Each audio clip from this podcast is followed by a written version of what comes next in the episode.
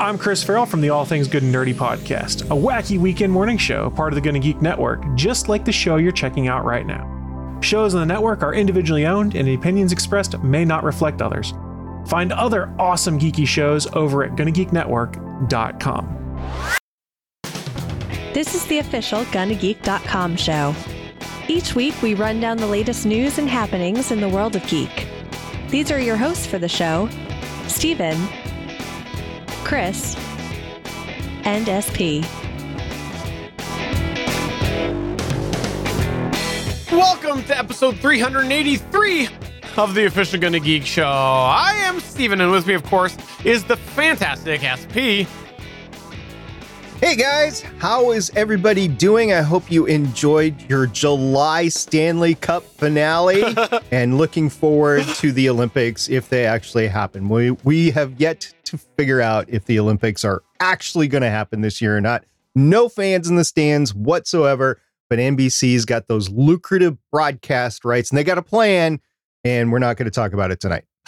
Oh yeah, that that is a whole other conversation. Uh, Chris can't be here this week, but uh, should be back next week. But here's the thing: you're looking at your your iPod Classic, and you're going, "Wow, two weeks since these guys were here, and I guess three now, and I can't believe they're back." I thought that they just ran away. No, we did not run away. Uh, we had Well, planned. Steven tried to. I tried. Yeah. We had planned to have the holiday long weekend. For those that don't know, SP and Chris are located in America, and I am in Nada, uh, Canada. And so it doesn't work. Is that same. what we're calling it now? Nada. Nada. And so uh, there are a couple of holiday weekends that happen. Uh, one is July 1st, the other is July 4th. And so we were going to take the Monday off there because it was sort of a long weekend for a lot of people. So that was planned. And we're going to tell you about that the previous week, which was going to be a show that was recorded on uh, Monday, the 28th of June. But here's the thing we are in the middle of a massive heat wave when that happened. And so uh, we decided to cancel this because my studio gets very hot. I was afraid of equipment dying. And so, um, yeah, we we just didn't do two weeks in a row. Sorry about that. Thank you, though, for coming back this week. You know, I should have had you check your processor while we were recording Better Podcasting the next day because literally you booted up the machine, we recorded, you brought it back down. I would have, from a tech geeky standpoint, I would have loved to have known the temperature of your CPU at the time that we stopped recording. That would have been good. But yes, uh, we are here to talk about geeky stuff. If you've never checked out the show before, we run down some of the latest geek news items that tickle our fancy and give our thoughts on it and share some thoughts. But this week, we're going to start off with what is a little bit of a longer one, and we'll see how the night goes from there.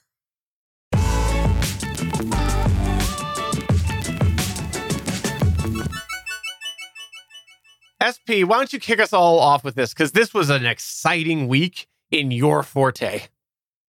It was, it, honestly, it wasn't as exciting as it might have seemed, but it was exciting nonetheless. And we'll get into why. And for those that have been in the gonnageek.com Discord server, you've seen me make posts on the outer space and science channel about various different things. And this was one of them. So just yesterday, yesterday, July 11th, 2021, Sir Richard Branson flew into space to officially kick off the space tourism age.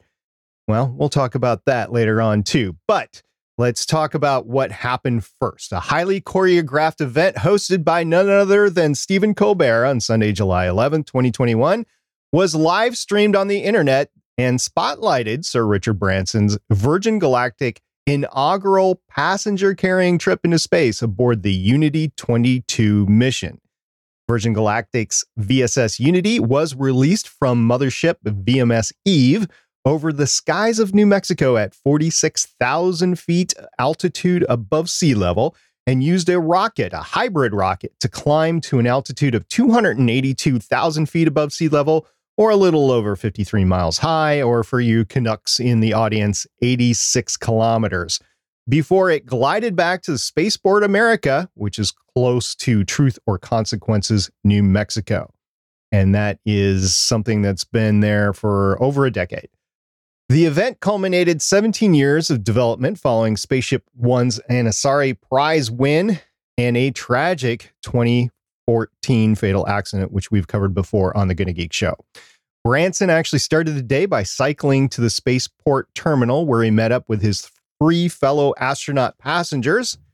And uh, Stephen, go ahead and break in here. Astronaut 001, Sir Richard Branson signed in with a license to thrill.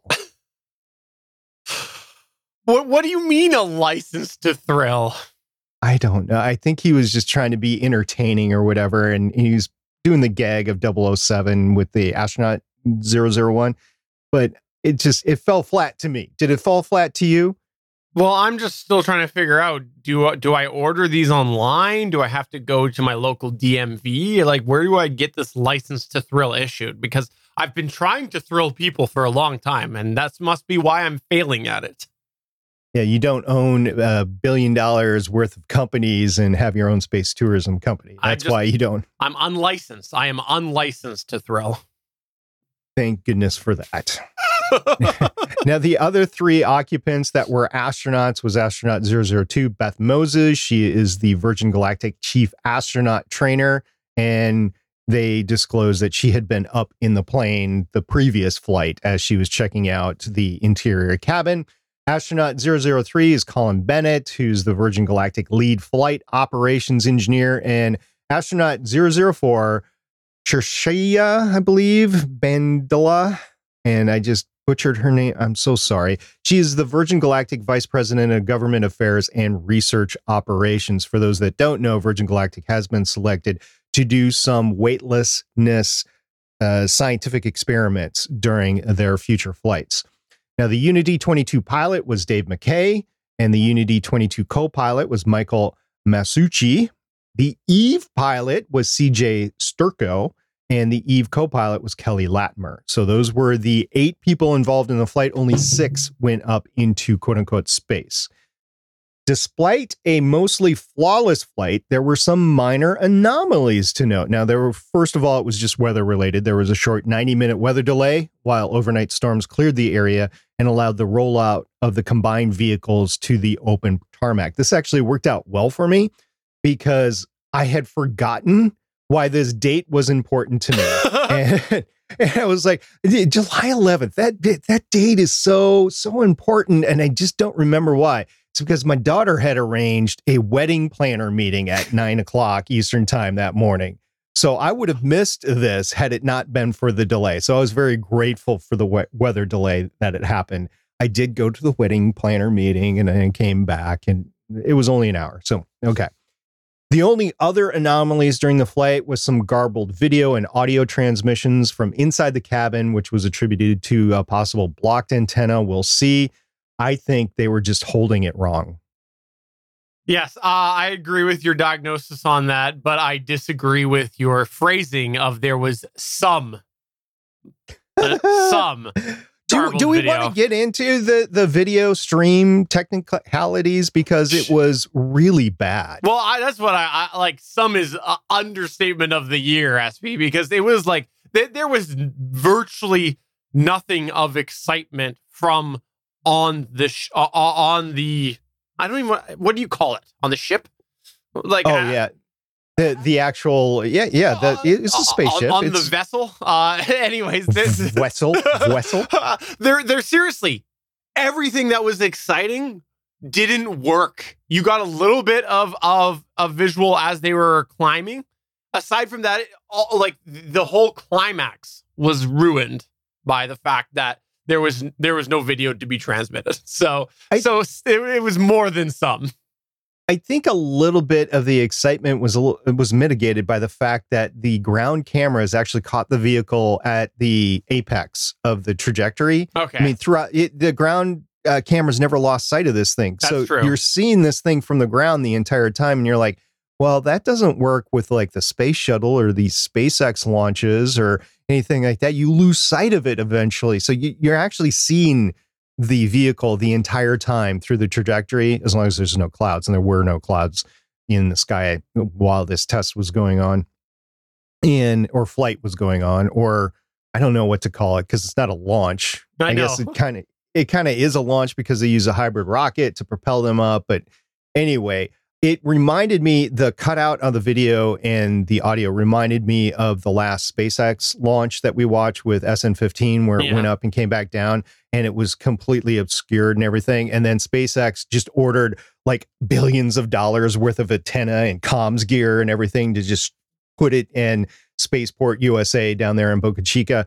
And you know that they don't want that to happen again. But I don't know if Virgin Galactic is going to be able to spend the amount of money to do this because, in relative money terms, this is kind of a fly by night company versus like the SpaceX billion dollar sort Right. of company. So I don't know what kind of communication we're expecting in the future. They did say multiple times from multiple people that everything was being recorded on board and they would release it later. It's been a day later. I haven't seen it released yet, but I haven't been looking for it either. So Well, it, it, you know, there is a strong possibility, though, that it all has to do with pe- people were speculating that this was maybe a little rushed compared to where the original plan was, and maybe, maybe it was bumped up a little bit because of the whole controversy, which we'll talk about a little bit later.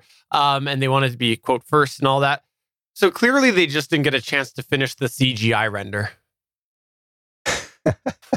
fair, fair, you flat earther, you. So, so Richard Branson eh, said himself that it wasn't a competition with Jeff Bezos. We'll get into that a little bit later. Um, one could argue one way or the other. Okay, so during pretty the flight, terrible business person if if you're not trying to be competitive. Like I'll just throw that out there. But again, we can get into that in a bit. Uh, okay.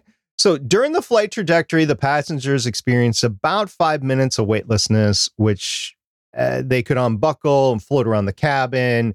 We did get some garbled video of them flailing about the cabin. I can't say floating or doing acrobatics or anything because it was so choppy. All we saw was like single frames every like five seconds when they were showing them.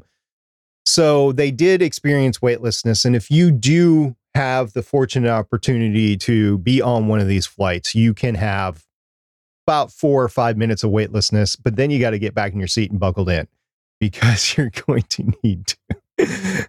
oh, way to go, Stephen. Stephen is mimicking that he is weightless in his very hot studio in Canada there. Okay. There was a controversy, uh, multiple controversies, but there was definitely a controversy around this flight. And it has to deal with the definition of where space begins. And since we really haven't talked about the technicalities of it on this podcast, I wanted to be able to go over it so everybody would have a good baseline on where space begins. So, the government entities of the United States, including NASA, the Federal Aviation Administration, or the FAA, if you prefer that, and the Department of Defense, or DoD, which means the Air Force, Space Force, Navy, Marine Corps, everybody like that, all recognize 50 mile high altitude as where a person or a serviceman included in the DoD can fly to that altitude and earn their astronaut wings. However, the international recognized altitude of 62 miles or a thousand or a hundred kilometers. It's known as the Kármán line, and it's recognized as the international boundary to space. The 50 mile line is backed by such people as Jonathan McDowell, who is an astrophysicist and satellite tracker based at the Harvard Smithsonian Center for Astrophysics. And in 2018, he made the case for the 50 mile line in a paper. Now, in the middle of the 20th century, Hungarian American physicist Theodore von Karman proposed that space begins where the forces of orbital dynamics exceed those of aerodynamics. He placed that line at 100 kilometers and came more or less via a rough order of magnitude argument. McDowell wrote in the 2018 study after all, 100 kilometers is much closer to the mark than 10 kilometers or 1,000 kilometers. But the actual boundary by von Karman's original definition lies somewhere between 70 and 90 kilometers, or if you're American, 43 to 56 miles of altitude. This was calculated by McDowell. So 80 kilometers or 50 miles is a good approximation of this nebulous marker, especially considering that it represents a sort of point of no return for satellites. What does this mean? Spacecraft whose elliptical orbits take them lower than 80 kilometers do not survive more than one additional loop around our planet, McDowell noted, whereas craft that stay just a few kilometers higher can remain aloft for days or weeks. Now, they will eventually come down, but it's a more sustainable orbit. Prior, okay, so that is the definition on the 50 miles versus 62 miles. Are you okay with that, Stephen? Makes sense to me. Okay. Now let's move on to just a couple days ago. Prior to Branson's flight, which is on Virgin Galactic, their space tourism competitor, Blue Origin, released an infographic detailing the differences between the two experiences. And the definition of where space began was one of the key points cited, as well as vehicle type, size of windows, availability of an escape system, ozone layer impact, and flight history. After the post, the Blue Origin Twitter account both wished Virgin Galactic a great flight and gave a congrats after the flight. And Bezos himself complimented Branson and his team after landing, posting a note to his Instagram saying, Congratulations on the flight. Can't wait to join the club. Okay, so they made nice after the post went out. However, it was pasted all over. I found it within minutes. I sent it to you, Stephen. I sent it to Chris, and I was like, ooh, somebody just talked some smack here." And uh, literally, then there was headlines of articles online basically that said the same thing. Somebody was throwing down some stuff. So, yeah, you were talking about competition. This this is definitely a competition Yeah. they they both will eventually give you the same result. If you're looking for that weightlessness experience to see the curvature of the earth, they both will be about the same amount of time in the capsule on buckle just floating around. One will be a little higher than the other. Blue Origin does go above the Kármán line when it goes up and down and is from a rocket that takes off from the ground versus Virgin Galactic is shot from an airplane, kind of like a cruise missile. It's just released and then goes up in flight once it kicks off its rocket. So, okay, there's differences, but I want to see what the price is for a Blue Origin flight, which has not been announced yet, versus the flight of a Virgin Galactic flight, which is 250,000. I want to see that difference. And until we see that difference, I can't make full comment on this infographic because it doesn't take into account cost. 250,000 versus what? How much is Blue Origin going to cost for, per seat? It's going to be a million dollars. It's going to be $2 million. It's going to be $50,000. Who knows? We'll see. All right. Can I just jump in about that whole debate thing? I, I, I do think that this is something that needs to be considered because we're not in a government serving their own purposes need anymore. We're we're now in the private sector, and the people are paying for a service, and so whatever that definition ends up being needs to be clearly defined to the customer. This is with any service. You look look at telecoms, right? There's always one telecom that goes and is like, "W- w- "We got the best cellular network," and then court case goes and they're like, "No, actually, we got to revise that, put a little asterisk on there, right?" And so now that they're selling a product, I do think that this has to be considered, and there's going to be variables because obviously it's it's a product being offered out of a certain geographic location. However, it's probably going to serve an international base for obvious reasons, which includes both your customer base is going to be have to have to have a target of international um, customers, as well as the fact that you're going to space. So I think that this is a valid question that needs to be asked, and I- I'm not trying to go against anything to do with you know the U.S.'s decision and people who have got their astronaut wings and all that stuff there. Like that's fine. That's a U.S. organization issuing those about a U.S. standard. But when we're looking at something like this, I think it is a valid question to be asked and answered eventually. And I think that people need to know about this as well if they're buying buying a service because if by most of the world's definition they're not going to space and these people are buying a service through like a, a vendor or a broker or however this is going to end up being sold elsewise, and it's being marketed as you can go to space, then it's a question and it's a concern because technically that's not true. If someone's selling this outside of a place or outside of a place, basically outside of the US, then they're, they're not fulfilling the need of the customer eh, or, or what the customer has paid for. Now, this is years away because at this point, it's, it's so expensive that they don't care. No, nobody's gonna really care that much. All they care about is what they're gonna go up. They're gonna have that wait list for a few seconds. They're gonna see everything, and uh, and then they're gonna go back and feel really cool, and and that's fine. But at some point, I think this is a valid question to be asked,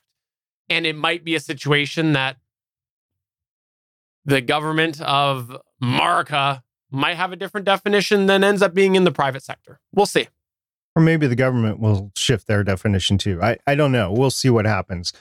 I will say that having watched the crewless launch of Blue Origin, because that was live streamed uh, a few weeks ago, and watching this yesterday, it's just a cheap thrill ride. It is going up and going down in like 15 minutes. You have to minus the flight on VMS Eve as you go up and all the prep work and stuff like that, or the prep work that it takes to get on board New Shepard for Blue Origin and then you come down and you have to go through medical checks and whatever. So it is a day long experience and probably takes some preparation beforehand.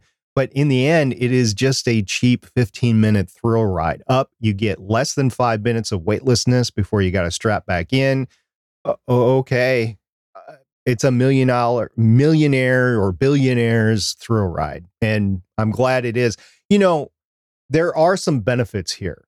The benefits are that just a few years ago, this wasn't available for your average citizen. You had to go through a government organization in order to do that. Now people can do it reasonably on their own dime. You know, if they uh, invest enough money, if they make enough money, and they have the 250,000 plus whatever Blue Origin ones, you can do both and and it's available whereas before it really wasn't available to everybody. So there are some positives but i think there's a lot of negatives. Like i said cheap thrill ride. Okay. So in the ceremony after the flight sir richard branson took the opportunity to announce an omaze partnership in a raffle for two free tickets to space. Stephen are you familiar with omaze yeah, Omaze is a fundraising service where people put up pretty big rewards. Uh, often in like the movie and TV industry, it's like, hey, have a guest appearance on this, which is basically you sitting in the back as an extra.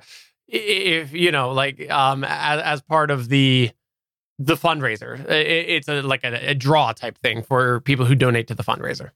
Right. It's it's a raffle basically for whatever the end result is. I've seen some on the sailing YouTube channels that I follow for like RVs or sailboats or stuff like that. But their key is they want so many people to enter in that it uh comps the cover of whatever prize is given, unless that's being donated, and then allows charity to have their portion of it as well. Yeah. It's a charitable thing.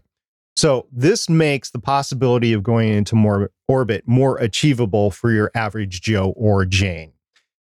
In contrast, just want to say this Blue Origin held an auction for a seat on their first space tourism mission scheduled for July 20th, which was won for, we talked about it before on the show, $28 million. Hardly achievable for you or me, Stephen. No.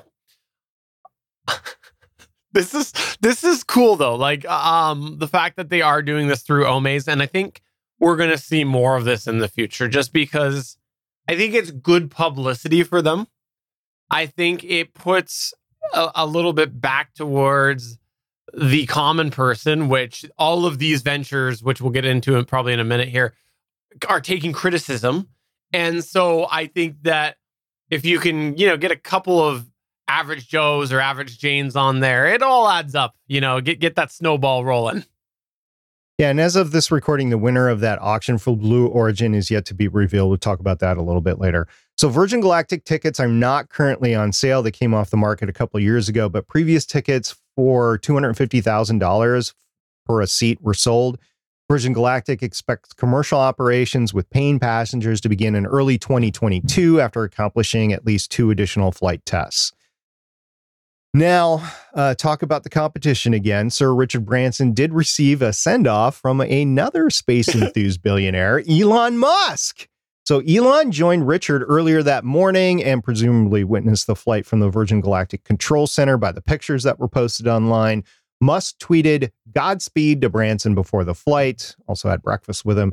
Reportedly, mm-hmm. Musk has previously purchased a ticket to ride in VSS Unity for the $250,000 amount. There's no word on where Elon is placed in the line. There's a lot of celebrities that were either purchased tickets or were comp tickets as well for Unity.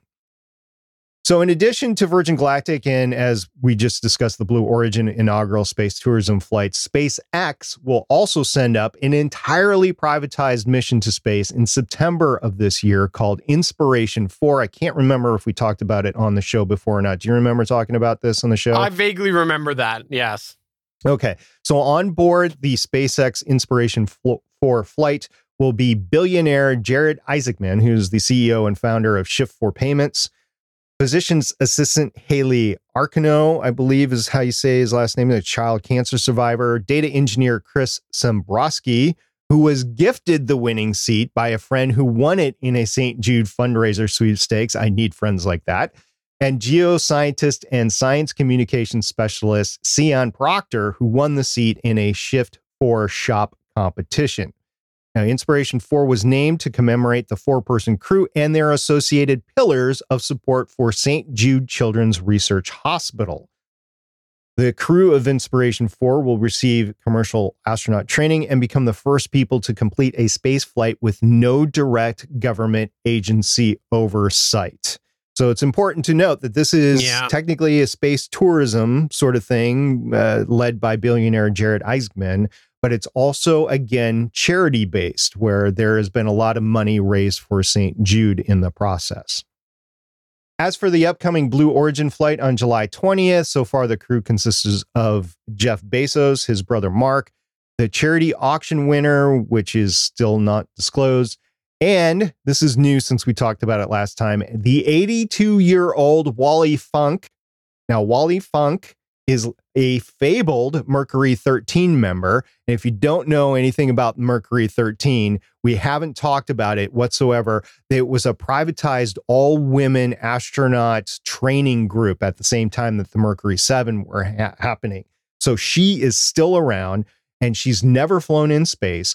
Funk will return, uh, will earn the distinction of being the oldest person in space because John Glenn was 77 when he rode the space shuttle into orbit on STS 95 in October 1998. So until there's somebody older than Wally that goes up, she will be the oldest person in space after this flight goes on July 20th. That is so cool. It's very cool. Um, I, I like the broad variety that we're seeing out of some of these first flights and first things that are happening, just because yeah, obviously, there's still so much money involved, but I just like that we do have a variety there. Like, um, one of the people, mm, don't remember who was on the current one, she was only 34. Like, and, and now on the other end of things, you've got here 82. It's cool. I know different. We were just talking about Virgin a few minutes ago. This is now Blue Origin, but it's cool. So there has been no announcement for the final two of the six seats uh, that New Shepard is going to have. So let's talk a little bit about space tourism history. The first space tourist, because we haven't talked about this before, actually paid the Russia in 2001 to visit Mir, and that was Dennis Tito, who was a Los Angeles businessman. Now, technically, you might say that there were two other space tourists before him. They were Russian private citizens, or they were private citizens who also visited Mir, which was the previous space station to the International Space Station. It was only owned exclusively by Russia. It was called Mir. If you watch the Armageddon movie, there is a mock up of what Hollywood decided what Mir looked like, which eventually exploded, and there was a crazy Russian on board. But uh, Mir did play a part in the first space tourism with Dennis Tito and these two other private citizens that didn't pay. They didn't pay though. So we don't know if we should label them space tourists or not. And there was a British citizen and a Japan citizen included in there. And up until 2009, there was an additional six space tourists. One went twice. There was a South African, uh, several Americans, well, one American, and then one Iranian American, one American that was originally a Hungarian citizen. He went twice, and uh, British American. And the last one until yesterday, so the last space tourism that happened until yesterday was a Canadian who uh, is the founder of Cirque du Soleil he went up in 2009. He was the last one for about 12 years there. What do you think about that, Stephen?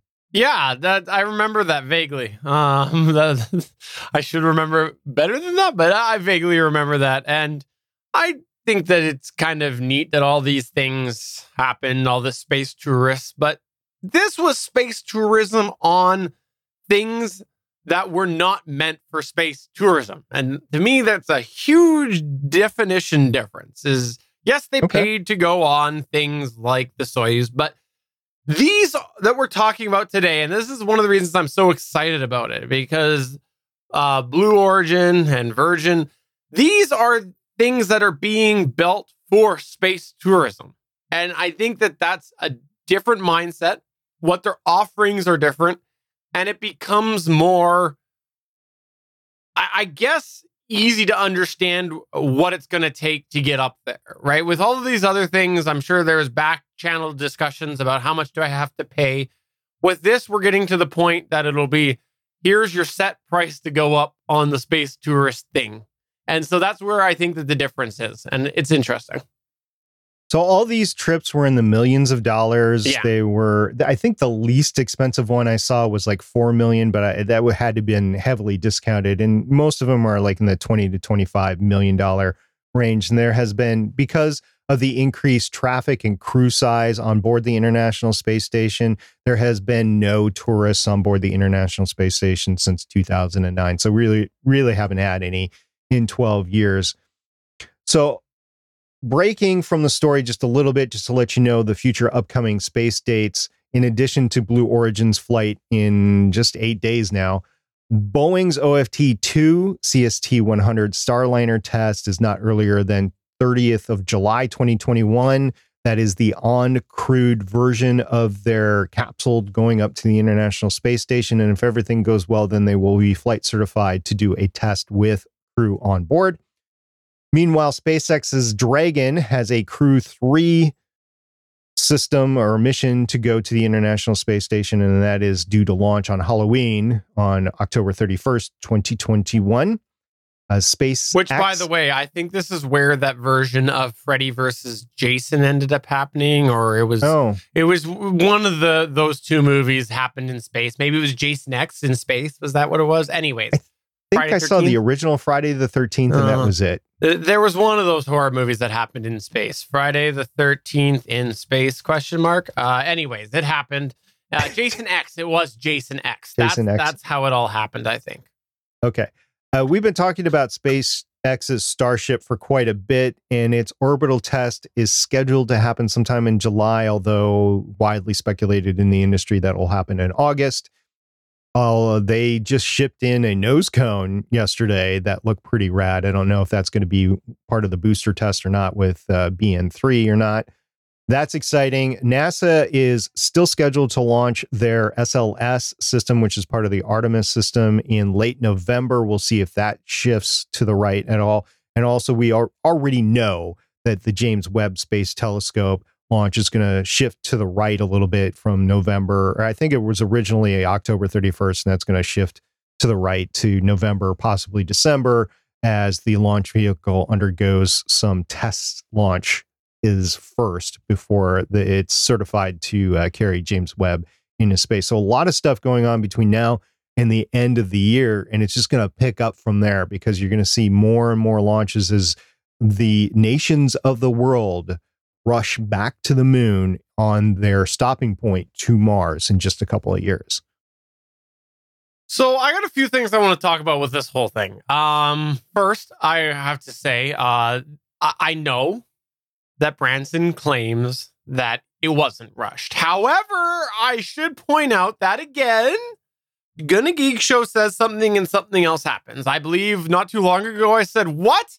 SP, tell me, Blue Origin is beating Virgin at their own game, to which we surmised that they were. And then Virgin came in and just like, nope, we're first. So again, you can thank the Gonna Geek Show for all of this.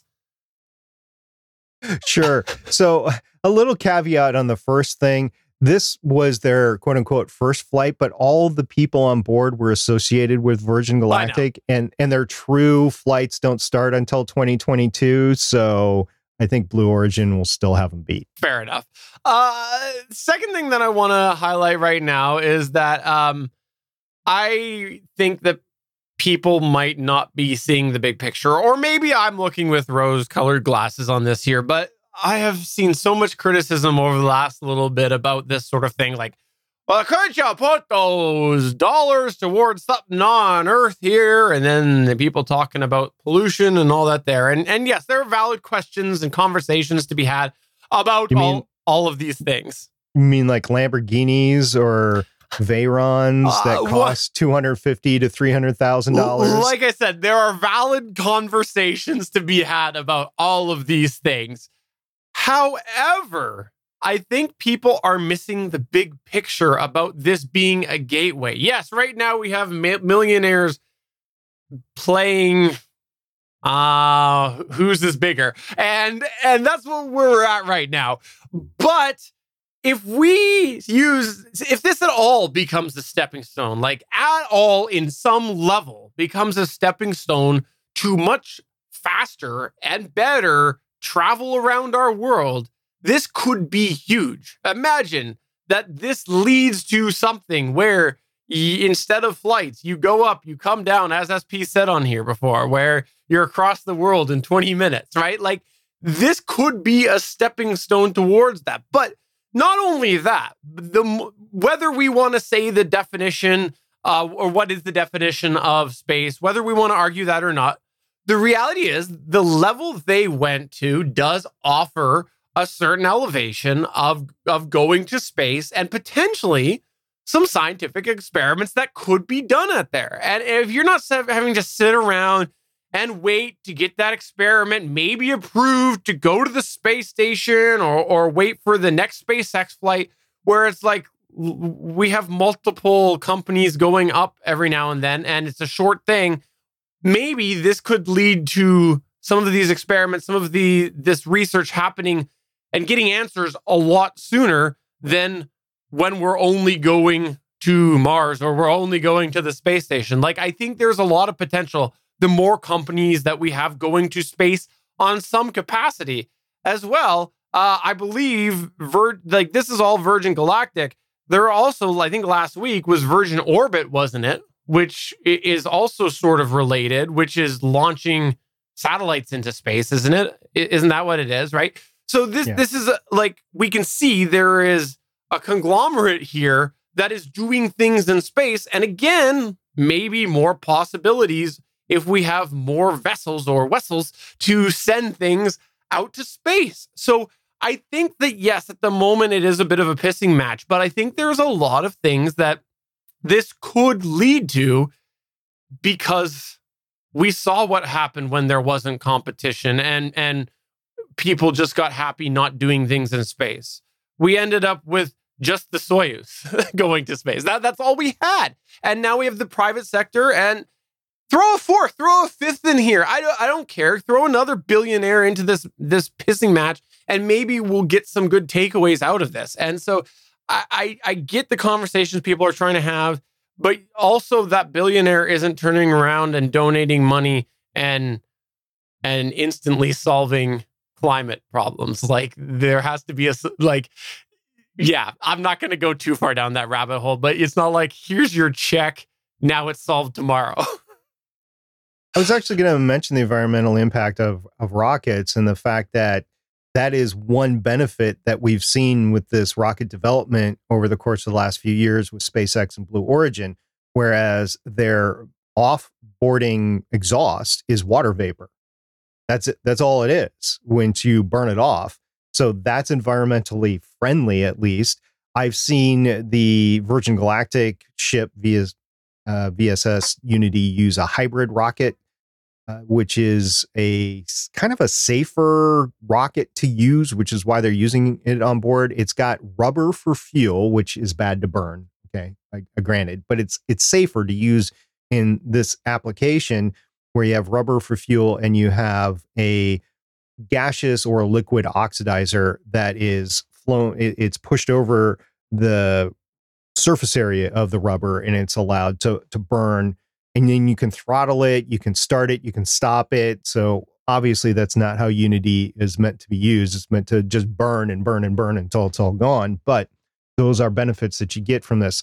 And the last but not least is the fact that all of this competition is driving the cost per pound to orbit down dramatically, Yes. making space more accessible to more uses than it was before. It was really unsustainable before. It, it was not financially in anybody's interest. But you throw in the Falcon 9, you throw in Starship in there, you throw in uh, New Shepard and its uh, evolutions, and then uh, there's a couple other businesses worldwide. Relativity, I think, space is is uh, got a Falcon 9 sort of rocket, or maybe it's a Starship sort of rocket that they're making. All this competition is leading towards it's more of a, a UPS or a FedEx flight to space versus this nationally thing where we can only launch 15 missions a year. What do Yeah. we get? So this is going to make the use of Earth orbit more sustainable. This is going to make sending probes out to the rest of the solar system and the science that we can get out of this more sustainable. This will make putting people on places like the moon and Mars as a colony more possible. I won't even say sustainable, but more possible at this point. So there are benefits to this space race with these billionaires in the last 10, 15 years.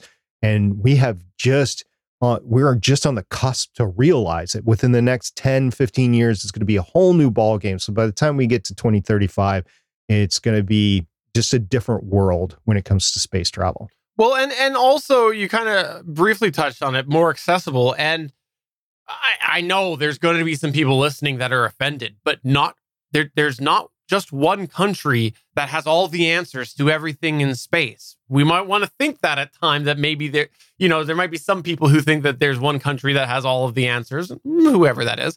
But but there are so many that can add to the research and the development and things like that but they don't have the means that other countries do to be able to have their whole massive space program and to to have their own hardware and things like that. And so when you look at some of the scientific research that happens on an international basis elsewise, you end up having all of these minds that really are untapped in the world of space exploration because their countries don't have the means to have their own NASA or their own what's the Russian program called technically? Oh, Uh, uh, uh, the Russian Space Agency. Yeah, Russian space agency, right? Like they just they just don't have that, and so mm, if you've got the private sector involved, maybe you get a few more in there. So I think yeah, it becomes a lot more access, ex- accessible worldwide. Uh, one other thing that I wanted to throw in here was that we touched on this before on the Gonna Geek show, but it became very clear that our speculation was correct.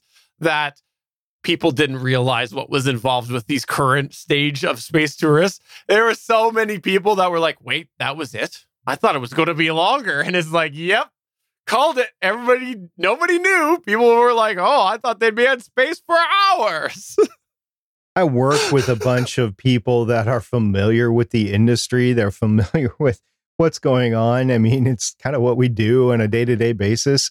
And so we get into work this morning, and I was the only one talking about this flight. No, nobody was uh, really focused on Virgin Galactic. So I was saying, yeah, remember Virgin Galactic Sunday morning. Here's the live stream link and everything. So they come in on Monday or today, this morning, and they were like, OSB, that's it. was like, yeah, yeah, that was it. It was an up and down. I told you what was going to happen. And they're like, I wasn't that impressed. I'm like, well, look, I mean, you might have gotten to go up on a space shuttle, but not everybody does. So this is, you know, more accessible to people. And no, my boss has not been up on the space shuttle, but I, I was just trying to use that as uh, just you know, hey, look, you know, this is this is more accessible. If you had the money, you could go up on it. And he was like, yeah, you know, uh, no. he, he didn't want to do it. But you brought up great points about delivery from point A to point B. I don't think Virgin Galactic could do it, but I could see SpaceX doing it. I could see uh, New Origin doing it or Blue Origin doing it. Um, I, I could see this being an overnight or hourly delivery from New York to Sydney, Australia. I, I, could see this happening, and you could do it in one hour or two hours or something. That'd be like crazy. That. It, it, would, and uh, the way SpaceX is doing Starship, this is mm-hmm. this is realizable. Uh, it would cost some money, but not as much as you think in order to do it. So we'll see. I mean, the whole. I think part of the whole test of Starship, the suborbital test to go from Texas to Hawaii is part of that, saying, yeah, we can get from point A to point B in 45 minutes. We can get to you to Hawaii from Texas in 45 minutes. I mean, that that think of think of that. If if you're rich, if you got a lot of money and you want to take a vacation yeah. for the weekend in Hawaii, this could be a way to do it. Yeah. Um, the last thing that I just wanted to comment was I loved the tone. Loved loved the tone that they took with all of this there. Um, there was a lot of fun to be had. They clearly wasn't trying to be serious. Even though there's question marks in my mind whether it aligned with the current stage that they're at, I think that maybe the the sort of testing aspect of all this was a little uh, underplayed. But nonetheless, I enjoyed overall the tone that they took with it, especially when I was sold, was there's a kid that asked Sir Richard Branson a question there, and, and it was something to the effect of, "Did you guys see any planets when you were out there?" And uh, right away, just boom, right there, he goes. Well, actually, I, I, think we saw had an alien. We saw some aliens out there, and they managed to attach to the craft, and then turned to one of the pilots and right away said, but I think uh, it was a little rough on the way down, and you managed to shake him off uh, before we got into uh, back to Earth, right? Something to the effect of that. It was just, it was hilarious, and uh, I thought that was well played. so a couple, that's actually a good point that I didn't bring up in the show notes. A couple of things to talk about there, quote unquote reentry.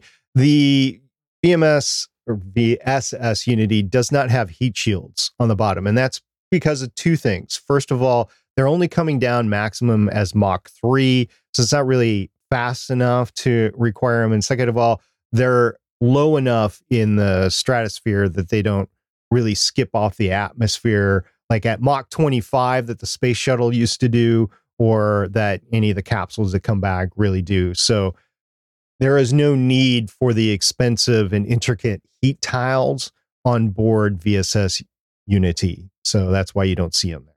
Uh, you are seeing them on board Starship as they get testing. They're putting more and more of those heat tiles on board Starships. Well, we'd love to know what your thoughts are about this. Come to our Discord server at gonnageek.com slash Discord.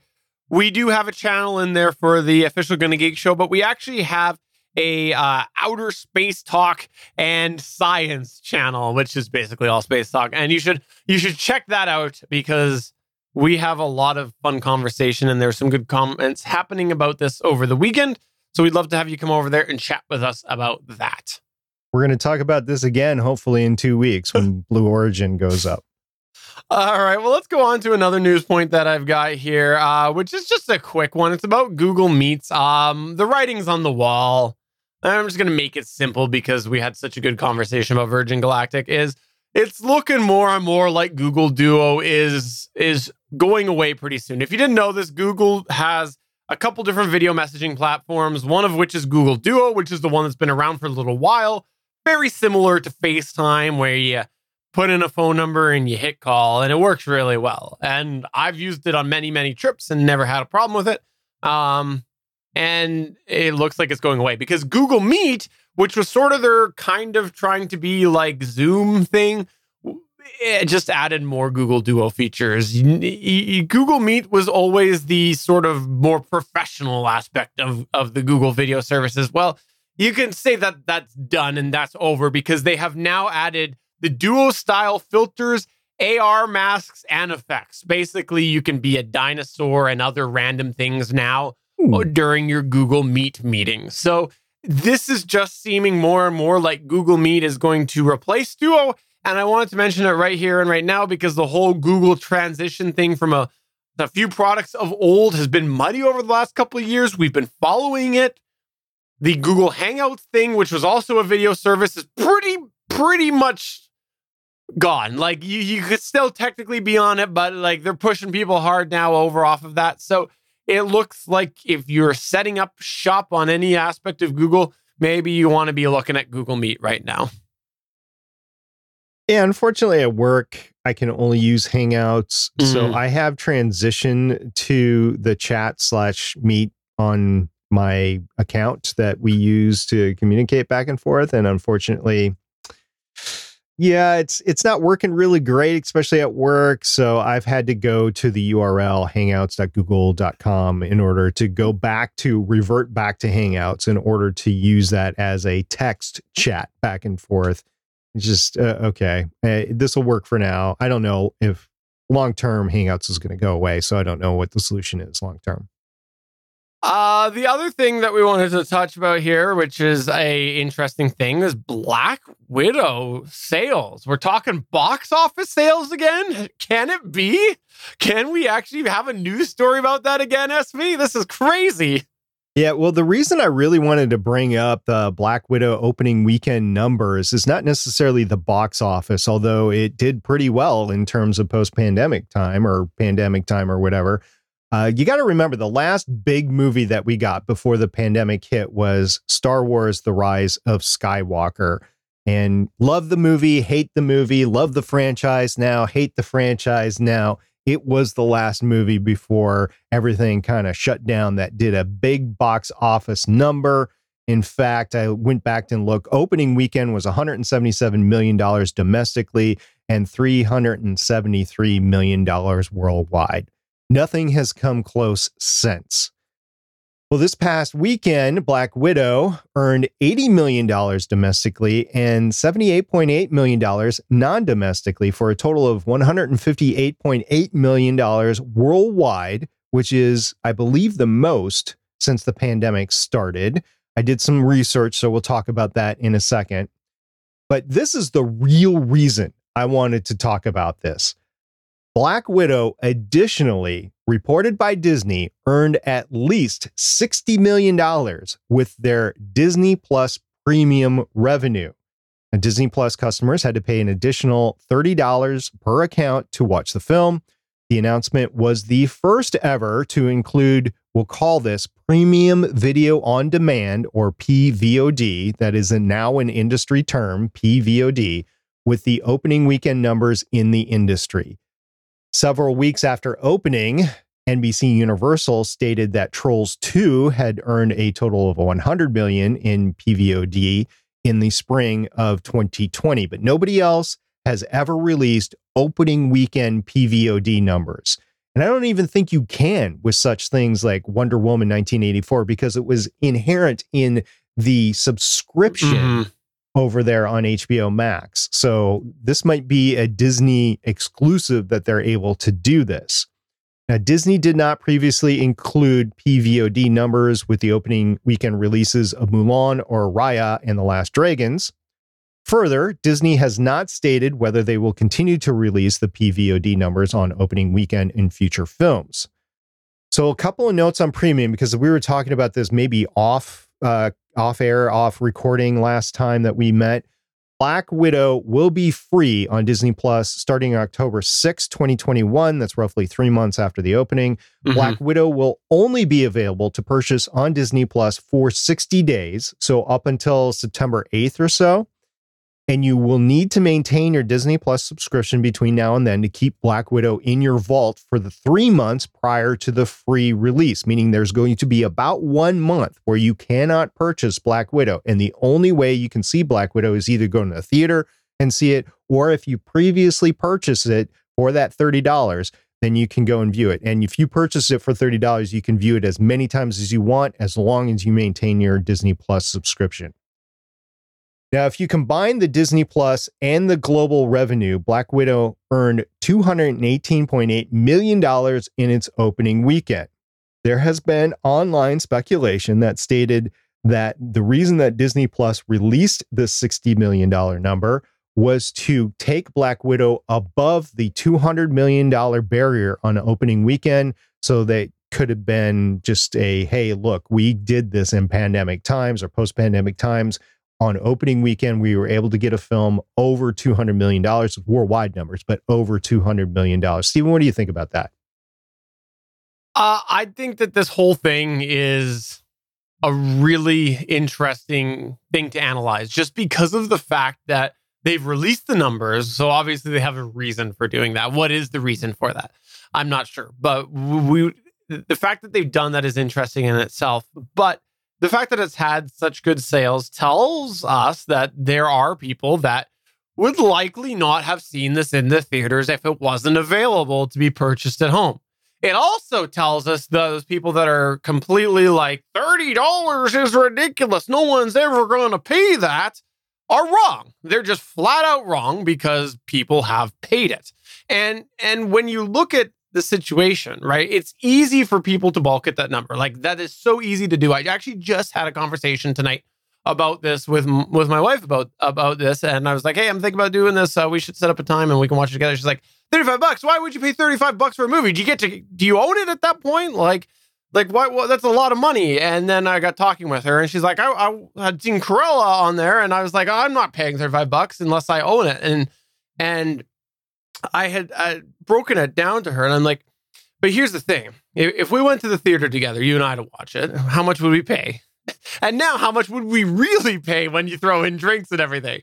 And and then i pointed out and also we leave the theater and that's the only time we've watched it as opposed to here we get to watch it for a few months before it comes free.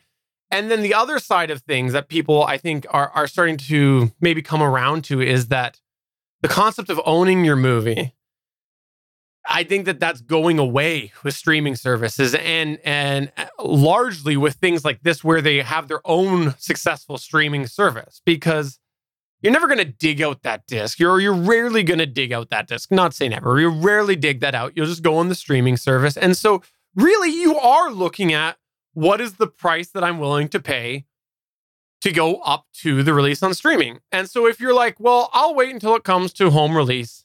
and I'll buy it then for $30. Well, you're you're paying for a disc to sit in, in a tub somewhere because you're just going to stream it.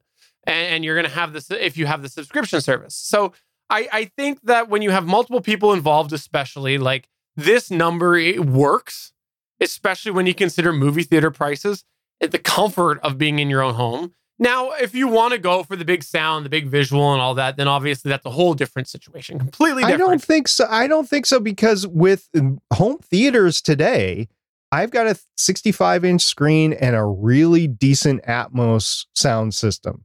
To me, it's okay. It's not exactly like the theater, but to me, it is enough of a good theater experience. We got spoiler i actually bought the movie and i watched the movie this past weekend. Oh, okay. It it it was good enough for me to be like yeah actually this is cool. I can do this. And because i do legends of shield and we're going to talk about it on legends of shield i can actually watch it multiple times between now and when we record it well, which is awesome. and here's the other thing that we we never really got into the, the whole conversation because then we had to have dinner but that's the other thing is how often have people gone to a movie in a theater gone wow, that was a really good movie. I'm going again next weekend. Now they've paid more than that $35 because they've gone twice. So mm-hmm. so like it's a different frame of mind. It is a huge tag up front, but if you were if if you are someone that goes to the theaters, then I, I don't think that's too terrible. Also, let's be real here. You you haven't paid for a movie in the theater in a long time, probably. So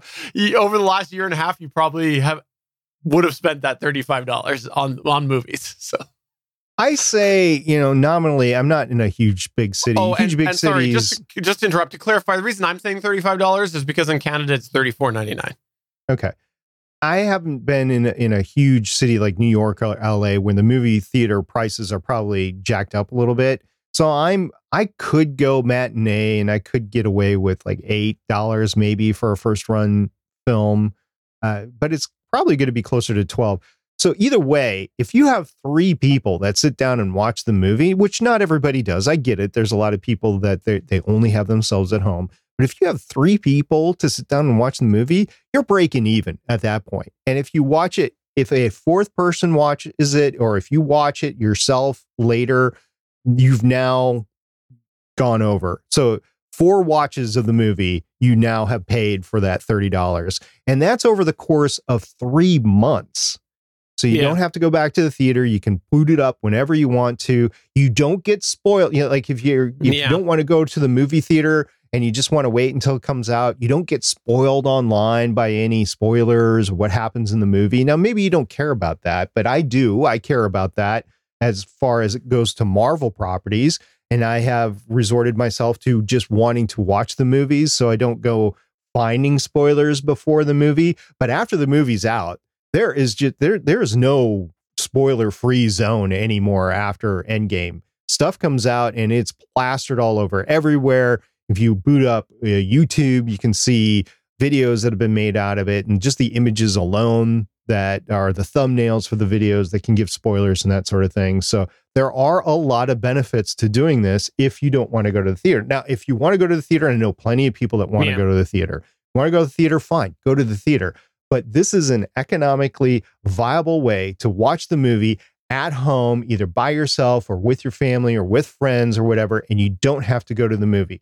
I also have a big, I don't know, I guess it's a pet peeve of listening to people like rustling around during Yeah. quiet spots in the movie or eating popcorn or the worst is when they're going into the candy wrapper bags and you're shh, it's all sugar and it's all bad for you anyway. Well, this is coming from a 50 plus year old, but uh, I, and I love milk duds.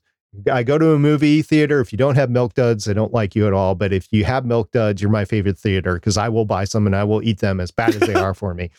But but so you don't hear that rustling. If you have to mm-hmm. go to the bathroom, and let's face it, I'm over 50, I will have to go to the bathroom during this movie unless I actually take a full day to prep and like dehydrate myself. I will miss part of the movie. So Yeah. this way I don't have to press pause, go to the bathroom, come back, get settled again, start it up. I don't miss anything. There are so many benefits to this.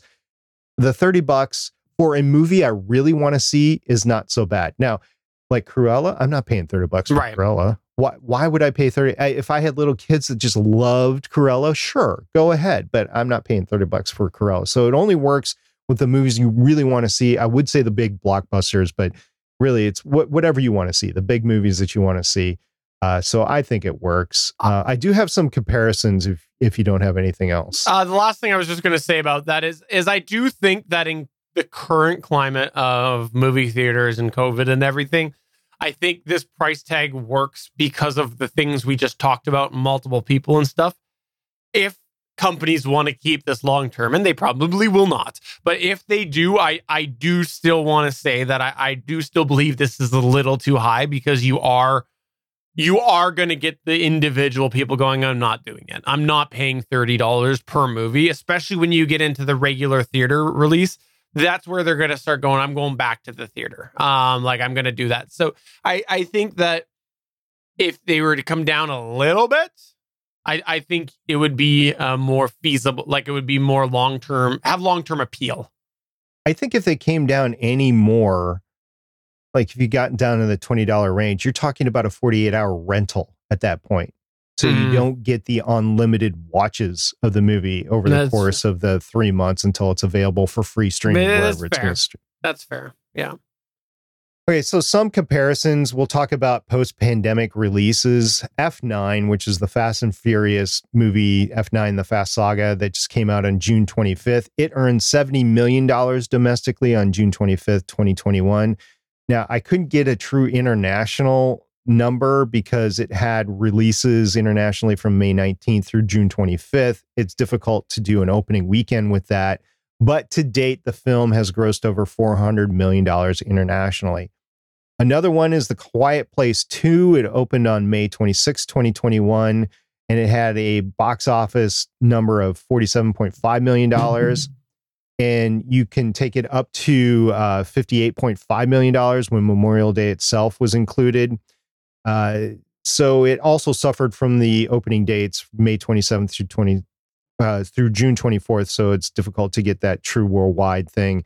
But to date, it has earned uh, 279 million dollars worldwide. And then I I wasn't interested in this at all, but I know a lot of people were. Godzilla versus Kong. It earned 31.6 million dollars domestically in its opening weekend on March 24th, 2021, and internationally to date, it has earned $463.6 million. So there is money, money in movies now. It's nowhere near the $2 billion that we got out of Infinity War and Endgame, but there are movies making money now that uh, this time last year just wouldn't have been a thing whatsoever. Uh, what do you think about these post pandemic releases comparisons? It's interesting to hear these numbers. Uh, it, it's it's a hard pill to swallow with where the movie industry is right right now, but uh, I guess give it time. We'll we'll see things work their way back up again. People get more comfortable again. We'll start having people back in more theaters, and hopefully things will get back to where they used to be. Because I I've made it no secret I'm not a huge fan of like I, I don't have to go have the movie experience every now and then I, I don't mind it. It's kind of fun just to go out there, but like, it, you know, I'd be just fine having that maybe once a year. right. And I think I'm in the same boat. So we're talking Black Widow earned about $80 million domestically in theaters. I'm not even going to count that $60 million because I have no idea where internationally that right. 60 million is. I know like it's, you have to have Disney Plus and have the available to do the premium. So I don't even know what countries that's in right now. I know at least Canada and the United States, but I don't know where else it is. So I'm not going to include that. So let's just go with the $80 million and let's do some quick comparisons with the MCU movies. So Iron Man back in 2008 did 100 million dollars. Iron Man 2 did 133 million. The Avengers in 2012 did 200 million dollars, which was the biggest domestic opening of all time to date. You're going to hear that a lot here. Iron Man 3 in 2013 did 175 million dollars. Thor: The Dark World you know, that lovable movie that everybody just loves of the MCU in 2013 did $86.1 million. So slightly more than Black Widow. Captain America, the Winter Soldier in 2014 did $95 million. The original Guardians of the Galaxy did $94 million. Avengers Age of Ultron was slight disappointment at only $191 million. Ant Man, I you know what? I'm gonna do the ones under in in a little bit. Captain America: Civil War did 170 nine million dollars. Doctor Strange did eighty-five million dollars. Guardians of the Galaxy Volume Two did one hundred forty-five million dollars. That lovable little guy Tom Holland with Spider-Man: Homecoming did one hundred and seventeen million dollars. Technically, Sony. Uh, Thor Ragnarok did one hundred fifteen million dollars. Black Panther knocked it out of the park at two hundred forty-one million dollars. Uh, Avengers Infinity War did $258 million. Captain Marvel did $154 million. Endgame, the biggest ever to date, $350 million opening weekend. Uh, by the way, Avengers Infinity War was the highest ever to date as well in 2018. And Spider Man Far from Home did $185 uh. So that is the ones that were above Black Widow. The ones below Black Widow, Thor, the original one in 2011 at $65 million. Uh, Captain America, the first Avengers at $65 million. Ant Man at $58 million. Nobody liked the Ant Man, I guess. Which is weird and, because, like, it just took off after it actually released. And Ant Man and the Wasp at $76 million. And, you know, Ant Man and Ant Man and the Wasp were so integral into Endgame that it it was yeah it should have been more and as well as Thor the Dark World was big into Endgame as well. So that just gives you some comparisons on where Black Widow was inside the MCU. Mm. I'm not going to go into it, but I also pulled the numbers for uh, other non MCU Marvel properties as well as the DCEU that came out. And actually, I think Black Widow did okay. Did yeah. it do great? No, but I think it did okay. And personally, I'm okay with them slipping in the $60 million. I do have reservations. You're going to do it in the future, Disney? You should. If you did it this time, you should do it in right. the future. And uh, the other reservation is I don't know how to count it because it's not truly domestic, even though it should be. It's not truly domestic. And the international number is not really available for all these movies because the release dates are different internationally. Yeah. So it's it's not a true one for one. You could do the total box office, but when you're just talking about the opening weekend, the domestic number is the one that's standard across the board, and that's what you have to go with. And because of that, I don't know if you should use the premium video on demand or PVOD number or not. if they did premium via if they did them based off of total PVOD sales worldwide, I I completely disagree with with them being counted towards domestic because there are different offerings under different regions for Disney Plus. That thus they can be separated because you have different licensing still agreements that are out there that you or you did at one point whatever it doesn't matter. At least it used to be separated. So i i think that they should not be counted as a domestic sales So I'm interested in what everybody else thinks about Yeah. this uh,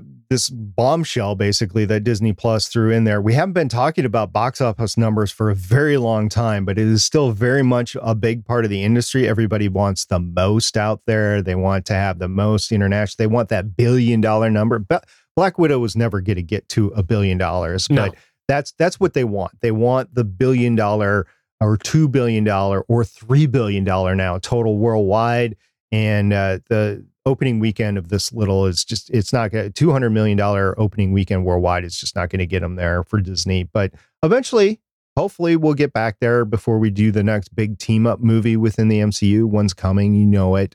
I just don't know what it's going to be.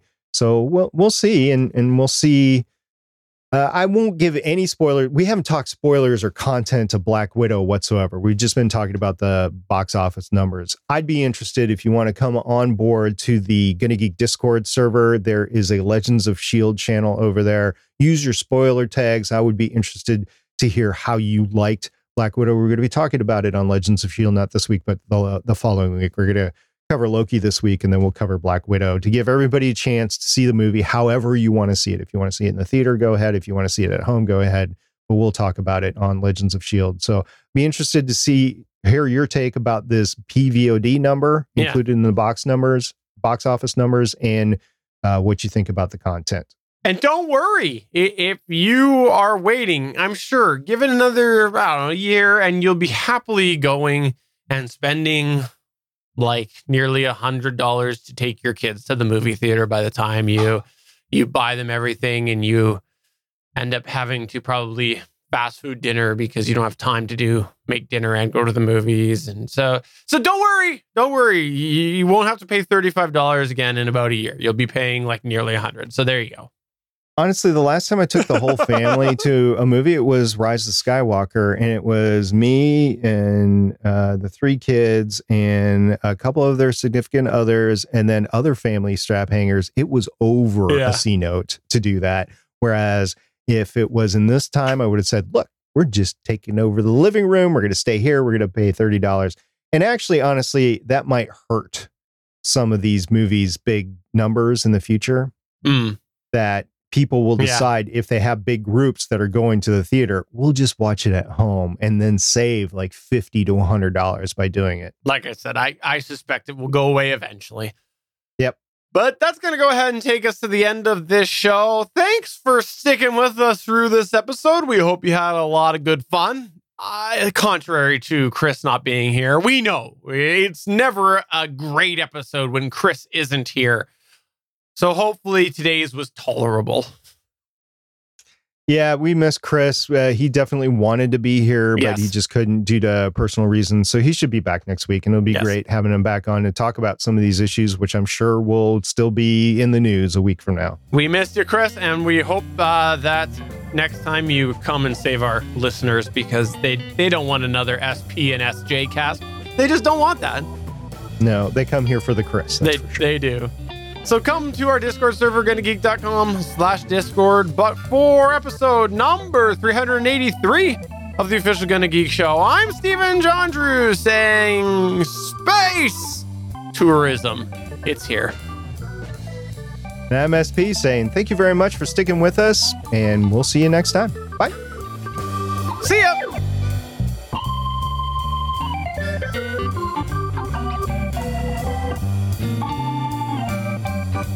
For checking out another episode of the official GonnaGeek.com show. If you like the show, please give us a five star review in Apple Podcasts or a thumbs up on YouTube. You can always join us for our live recording sessions, which stream Mondays at 8:45 p.m. Eastern at www.geeks.live. And remember, you can find our full back catalog at gonnageek.com forward slash show. If you're itching for more geeky content, check out other shows on GonnaGeekNetwork.com. Voice work was by Emily Prokop of the Story Behind podcast. That's it for this episode. We hope to see you back again next week.